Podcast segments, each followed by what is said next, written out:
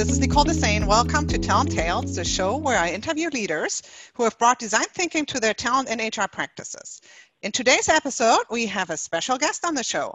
I am joined by Alice Sconey, who is the VP of Talent Management at Centro. Welcome, Alice. Hi, thanks for having me. So, Alice, who are you and what's your story?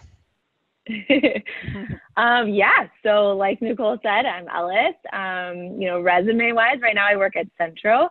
I head up talent management, which means I oversee recruiting and business partners and really get to kind of own and drive the full talent management life cycle from, you know, the first time someone hears about the company until they, you know, never leave, but if they have to leave, until they leave.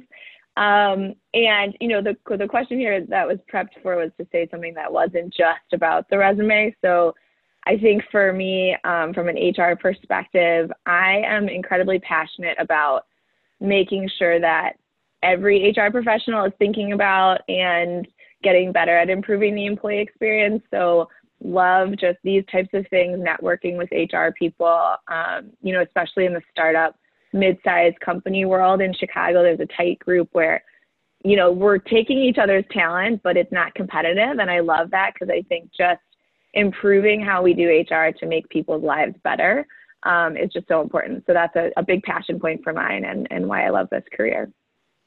Love that. So tell me a little bit more about that, where you say, you know, we we all are in for talent and the right talent, and you know, there's talent shortages, but we're not competitive about mm-hmm. it. Tell me a little bit yeah. more about how you do that, because I'm sure a lot of people, even in other cities or across sectors or across workforces, might be interested in learning a little bit more about how how to collaborate that way. Yeah, I mean, I think honestly, everyone that I've reached out to um, in the HR space is normally very open to it. I haven't really come across someone who says like I won't share my best practices with you. You know, usually everyone um, what I found surprising, you know, when I started in this um, industry is open to it. So what we, what I actually do with a few other companies, um, again in the in the mid-sized startup space um, in Chicago, is we quarterly get together and our HR teams just talk about best practices and what we're doing. So um, we, you know, we pick a topic. Like last quarter, it was analytics and we get all of our teams together and we just talk about how our companies do it and what we like about it and the employee experience. And you know then at the same time we laugh about how you know someone took one of our engineers the other day but you can't you can't help the the talent war for what it is. So it's really just a place to say like how do we make people's lives better when they spend so much time at work? And and HR is such a big part of that. So I've I've found a lot of um, a lot of people are open to it, which is wonderful. Love it. So, Alice, what's your yeah. creative superpower? People usually like this question. Yeah. Okay. This is a hard one, but I chose um, I chose communication. I did I did a little post it. This is my homework. It's a awful drawing. Mm-hmm. My daughter is better at drawing right now than I am. Mm-hmm. Um, it has like little bubbles, and then the bubbles are like connected. Ah. So good. Um, I have I have realized how important communication is, specifically to employees. Um, if you're in the HR uh, mind mind space, so um, I talked. I, I chose that as my creative superpower because I find that I am always thinking about it. Like you can come up with the best programs and the best initiatives, but if you can't articulate it well to employees or in an engaging way, it's really not going to be utilized. And so, usually, what I contribute to most of our communication when it comes to employee programs or just things HR wants to talk about is a good infusion of like humor. And my team knows I'm really big on on memes, so um, just really making sure to like sit across the table from myself and say, you know, I'm a, I'm an email skimmer, and I know that about myself and I assume you know most managers are right. So mm. I I like to um, I usually am found to be helpful for my team in just saying like let's just tweak that email and like put a smiley face or a meme or like make it shorter. Um, and so that's why I, I put that as my as my superpower. that's very cool. That's very cool. So the meme wizard. I love that. Yeah, love love me some memes. I need to I need to come to you for that. Everything. I'm not that good at that, so I'll come to you next time when I need a good good meme. I, I think yeah, I like all... I like to make fun of yeah. HR in my emails. Yeah. Then people, you know, try to be the cool cool HR. Yeah. I love that, and that sort of goes along the lines with the um, the skill really of storytelling, which we use mm-hmm. in design thinking as a method to convey, you know, key insights and to you know get people involved and engaged in what we want to do. Yeah. Um, that's actually a good segue to um, design thinking. So tell me a little bit more about how you discovered design thinking and how you've applied it at Centro. Yeah, absolutely. Um, so I, I don't think there was a moment where I like read about design thinking and then, you know, it happened. Um, I think the way that design thinking showed up the most overtly for me and for Centro is, you know, we we always have collected feedback from employees um, and changed programs or added or subtracted or whatever it was. But what we were finding is at the beginning of the year or whenever we looked, sat down and looked at our HR programs, there wasn't like a very clear framework for us of when to say yes or no to things, when to know like yes, it that is what the employees need or or no, it's not a priority. And so design thinking was helpful in actually creating like a framework for the employee experience. That's how I use it the most. Mm-hmm. Um, so really sat down and said, okay, at each stage of my employee's experience, what is the feeling that I want to invoke? What's the narrative I want to happen in that stage? And then what's some hard, you know, uh, data or, you know, emotions from employees of how we're doing against that? Mm-hmm. And then how can we improve it? So we kind of made it into like an employee experience with a SWOT analysis that we do constantly. Um, and that's where it showed up again, just the most overtly in like pen to paper um, of how we can use the employee experience for that framework. Mm-hmm. Super interesting. So that SWOT analysis, tell us a little bit more about mm-hmm. that. Yeah. So the, the first iteration of it was was honestly like I had a big spreadsheet. It had every stage from hire, uh, you know, attract, hire, onboard through to transition or offboard. Um, and it's that, that full employee life cycle. And then what I did was I got best practices, you know, from an external industry perspective, like what do employees want to feel at that stage? So in the, you know, in the onboarding stage, this is a critical point for employees to understand cultural norms. You want it to be a very positive experience. Um, and then for Centro, I went just a level deeper of like, how do I want Centrons to feel, you know, a little more specifically. Mm-hmm. And then we went out, or I went out, I did interviews with stakeholders across the company, and I got feedback. And then I kind of evaluated and said, how are we doing against, you know, the ideal state? Um, and from there, it really told us, you know, externally, we're missing a lot of what the best practices look like internally for how we want Centro to look and feel you know, where are we on that? And then it helped to better articulate for me exactly which programs we're leading to either the areas of opportunity or things we needed to change or which programs we needed to kind of double down on because that experience was or that the feelings were coming you know from those experiences so i did a full full map out with you know strengths weakness of each stage of the employee life cycle and then um, a map out of which programs and initiatives need to be um, aligned to make sure that experience is what it needs to feel like. Mm-hmm. And then, if I remember correctly from our pre conversation, and this is kind of timely mm-hmm. because it's strategy planning season, I mm-hmm. believe you said then you take that and you incorporate that or uh, use that as an input into your annual HR strategy planning? Or can you maybe tell me yeah. a little bit, tell us a little bit more about how you then it kind of tie the SWOT analysis to strategy planning? Yeah, absolutely. So it is it is our annual planning now. So mm-hmm. um, once we have um, once we have identified you know where we're strong or where we're where we are weak in certain areas of the life cycle, we are able to um, you know I'll give an example like um, attract. Okay, so when when you're in the attract phase, you want people to again have a positive experience of Centro, but you don't have much control over this. You're not there's not like touch points. It's more just what does your website look and feel like? what's out there in the media. What does your Glassdoor look like?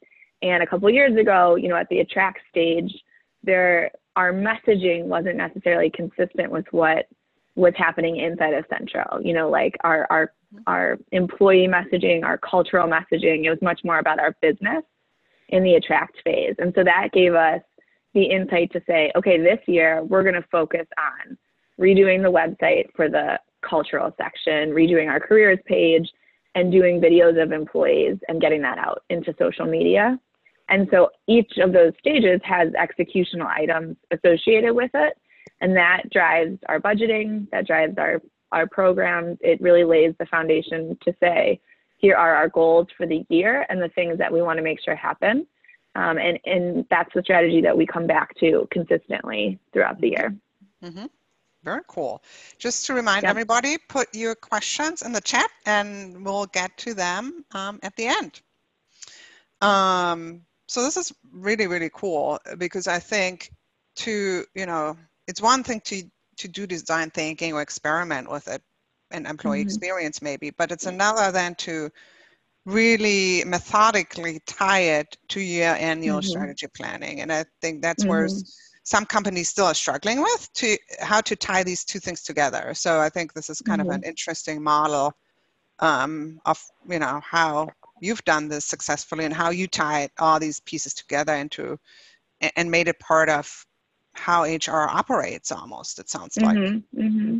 yeah for sure um, but but then of course I'm sure there have been barriers or lessons learned you know uh, that yeah. you encountered along the way when you started mm-hmm. doing this can you tell us a little bit about that yeah um, I think like the the biggest barriers are all of that sounds great and you know exactly how you want your employees to feel and you know what your priorities need to be and then um, you know you're hit with the day to day so i think um, what i what i've found is we've done a pretty good job of tracking against the employee experience and what we want to do but when you get to the end of the year there's things that just didn't didn't happen. And um, so introducing this in the beginning, let me back up a little. Introducing this in the beginning, it was definitely an education period for the rest of the HR team and also for um, you know the people, the stakeholders that I had the interviews with. That was actually a really helpful way to introduce it because it was organic in nature, where I was just saying like, hey, I just want to get some feedback on the employee experience, and then like here's what I'm doing with it.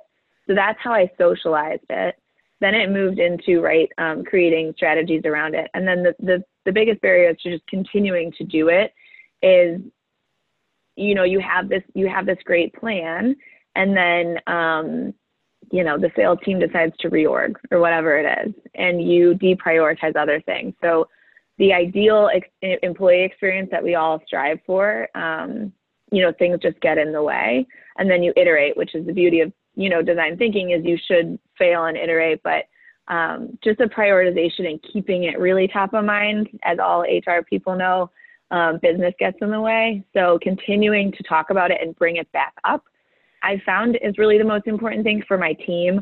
Like I'll bring it up, you know, um, every quarter with the talent development leadership team, and we'll say like, how are we doing? Like, oh, we totally forgot to do that program or that initiative because X, Y, or Z happened. So um, keeping it as like a frequent thing to come back to, I've found has actually helped with that barrier of, um, you know, just the day to day getting in the way. Mm-hmm. So keeping it top of mind with the HR team, yeah. and then also with the leadership or with the man, the business. It sounds like. Yeah. So the way we approach it with the business is not necessarily as um, overt as like here's what we're doing in the HR mm-hmm. team in terms of strategy. It's more like we check in twice a year with their talent data. Mm-hmm. Um, and that talent data includes action plans, and the action plans are things that have come off of our strategy. Um, but we don't say like we're doing design thinking with the employee right. experience and here's what it is. But um, all of the things that come from that initial strategy and the way we do um, employee experience iterations that all is presented to them in a, in, in a way of here's all the programs we're doing for your team. Here's how proactive we're being about your talent.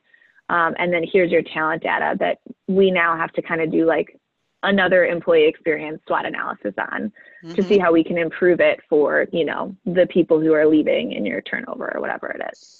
So I find this interesting that the um, the tactic you take to bringing this to the business because I know some organizations choose to talk about it uh, with mm-hmm. the business and tying it to customer experience so it resonates with the mm-hmm. business and mm-hmm. it sounds like the strategy you use and maybe some others as well is you know we don't want to over buzzword the business with you know another hr term or something like that so we'll just do yeah. it respond to their needs you know we're aligned and we know what it's called but we yeah. don't need to you know we package it differently so i find that interesting yeah why have you taken that tact um yeah i mean the business is our is our customer right mm-hmm.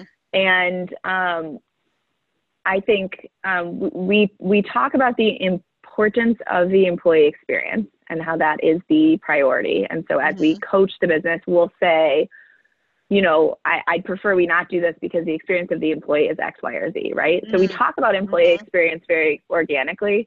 Mm-hmm. It's just a matter of like, they don't necessarily um, care yeah. um, how how we're creating the strategies on the back mm-hmm. end. Mm-hmm. They they do care about their people.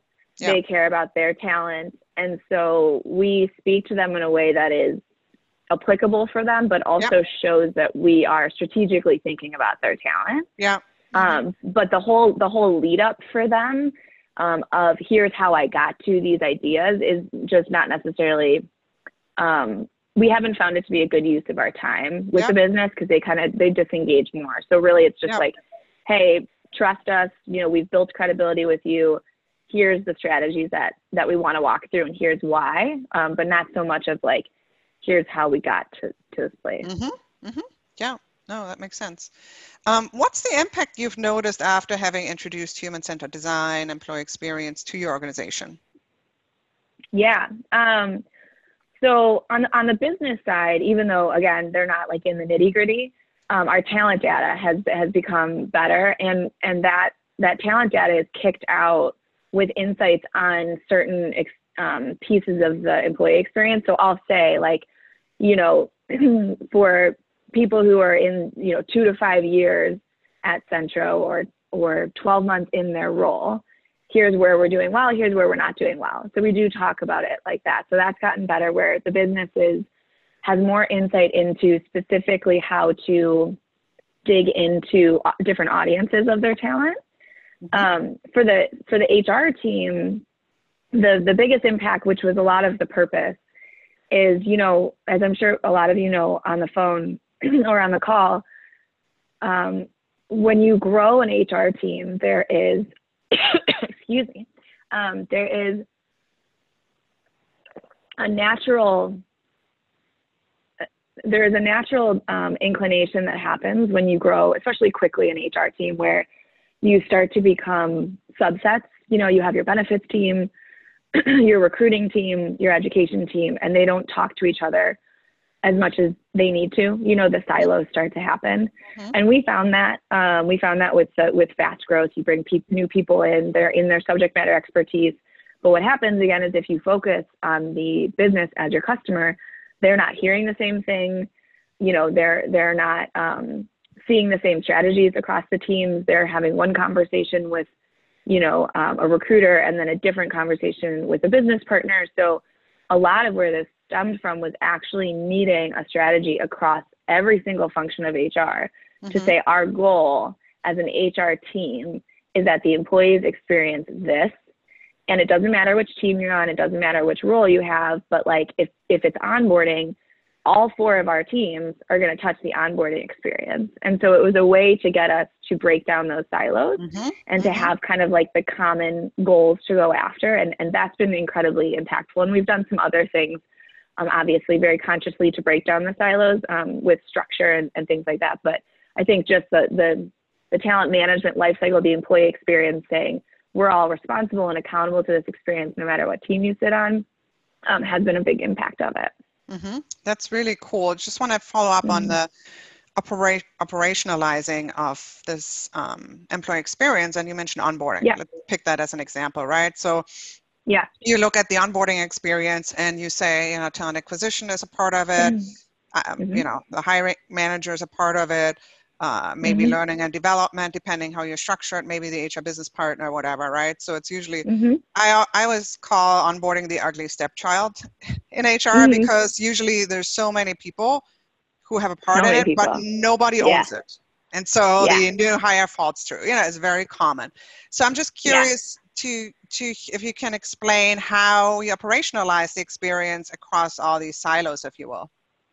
Yeah, absolutely. So um, we have gotten there to a certain extent, but we actually just started something new this year because of just that. So, um, so if you take onboarding as an example, you know, when we do our SWOT, when we do the SWOT each year and we assess how we're doing, we did find that there were way too many touch points with the new hire from different teams. So you had, you know, recruiting reaching out, then you had the education person reaching out, and then you had the business partner team reaching out once they were employees. Um, and you have the benefits team reaching out. So to, you know, to a new hire, I'm like, I don't know who my HR person is.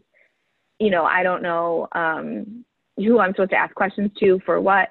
And so we, from a very tactical, like operational per, um, perspective, I actually reorganized um, our HR team to just have talent coordinators who work across all of our teams. They are working on, they're doing recruitment scheduling, they're doing onboarding um, with education, they're supporting the business partners with employee relations, and so they work across function, cross functionally.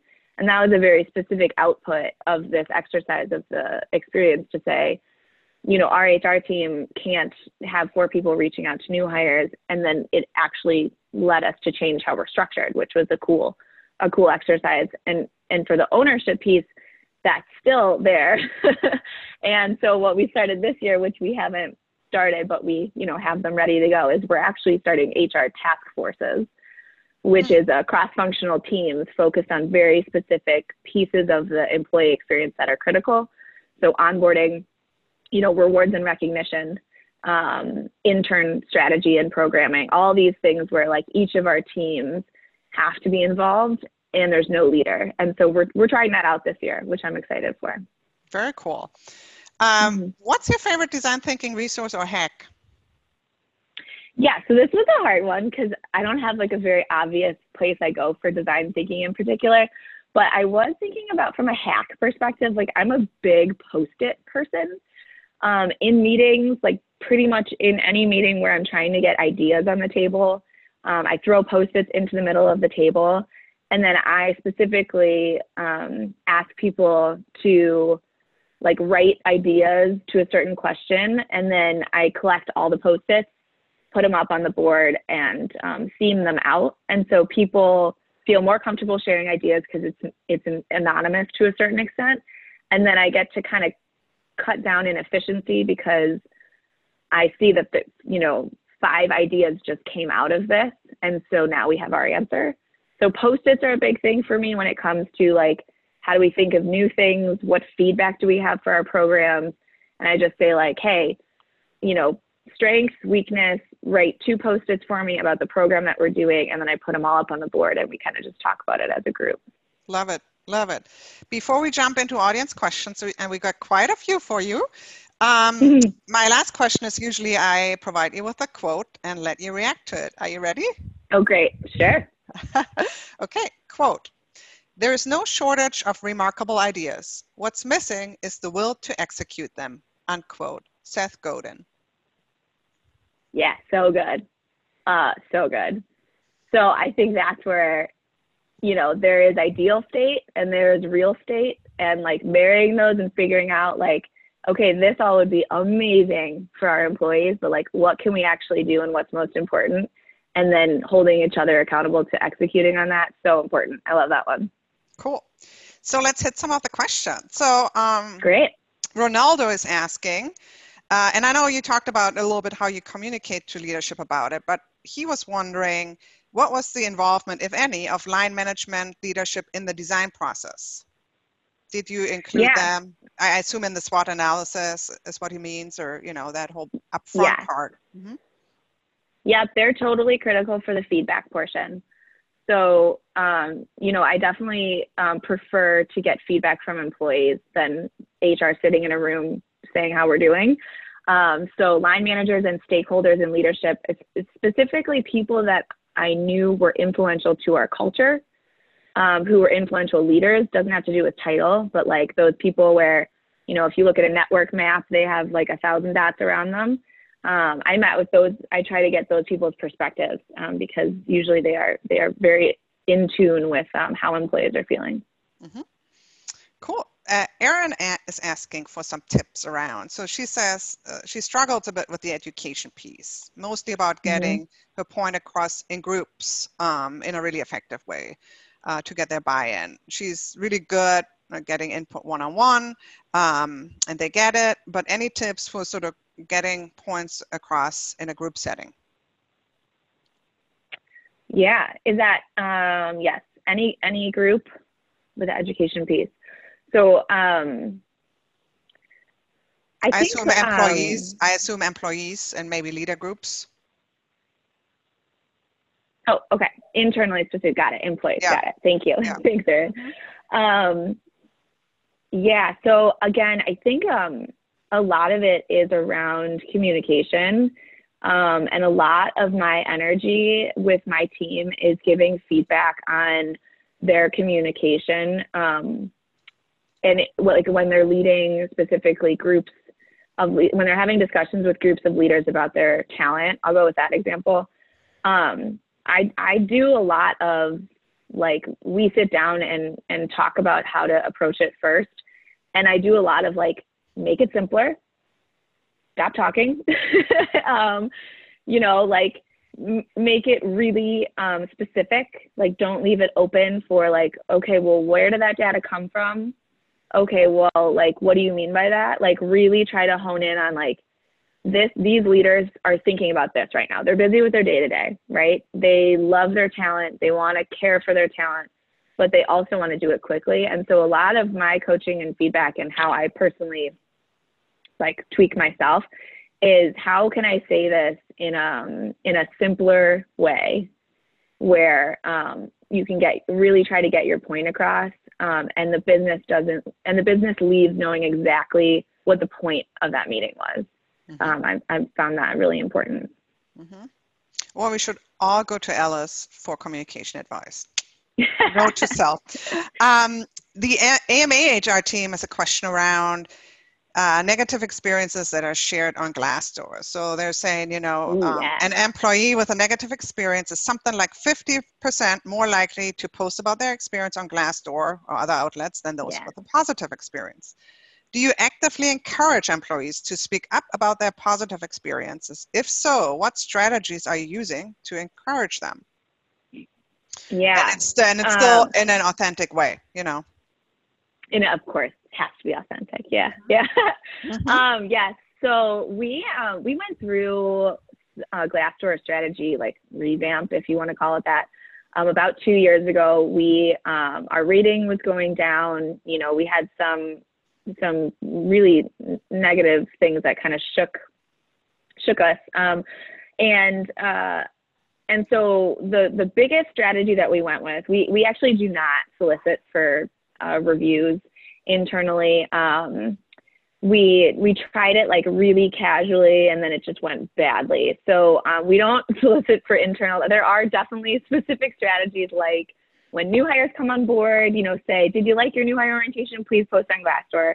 That didn't feel right to us, um, but we we did start responding to reviews. I, I don't know if um, if you do that, and that has actually really helped. Um, not just with the reviews on Glassdoor did it help, but with our employees because they're very in tune with our brand. Centrons are very passionate about about Centro, and so they would see the Glassdoor reviews, and then chatter would happen inside of the company. And so what we decided to do was um, start responding, and we think about it from both responding to the people who wrote the reviews, who we you know of course care about, but also making sure to fit things in there that our internal employees need to know so that we're speaking to them at the same time. And that's helped us tremendously the past year and a half. Mm-hmm. One minute, one last question from Heather. How have you dealt with reactive approaches to industry trends by management? For example, for example, I've heard about this is a great tool, we should pilot it when it is not mm-hmm. aligned to the design plan. Mhm. Yeah, I love that. When they're like, "This is my friend," and they have this system, and it's the best. Um, yes. So we um, again, that is where like it's been very helpful to anchor ourselves on the strategy that we put in in the beginning of the year. Um, not only does it tie to budget, so we have that excuse, if you will, of like, sorry, we don't have budget, but one of our strategies was employee facing tools are going to be limited, right? So we are not going to introduce new tools to employees because we're finding through the experience that they don't even know what our HRIS is right now. And that's the focus. So that's an easier response to the business to say, hey, love the love the tool, like that's awesome and super helpful, but we're actually not in a place where we're going to introduce any more um, logins to employees or any more softwares to employees because our focus this year is getting them acquainted with our HRIS, um, LMS, and ATS, right? Um, and, and they respond really well to that because there's thought behind it. Um, so that's been helpful. Mm-hmm. Cool. Well, thank you so much, Alice, for joining us and everybody else as well. It was uh, really super interesting to me. Uh, keep an eye out for the recording, and I hope I see you all at a future Talent Tales webinar. Yeah, thank you so much, everyone. Have a good day.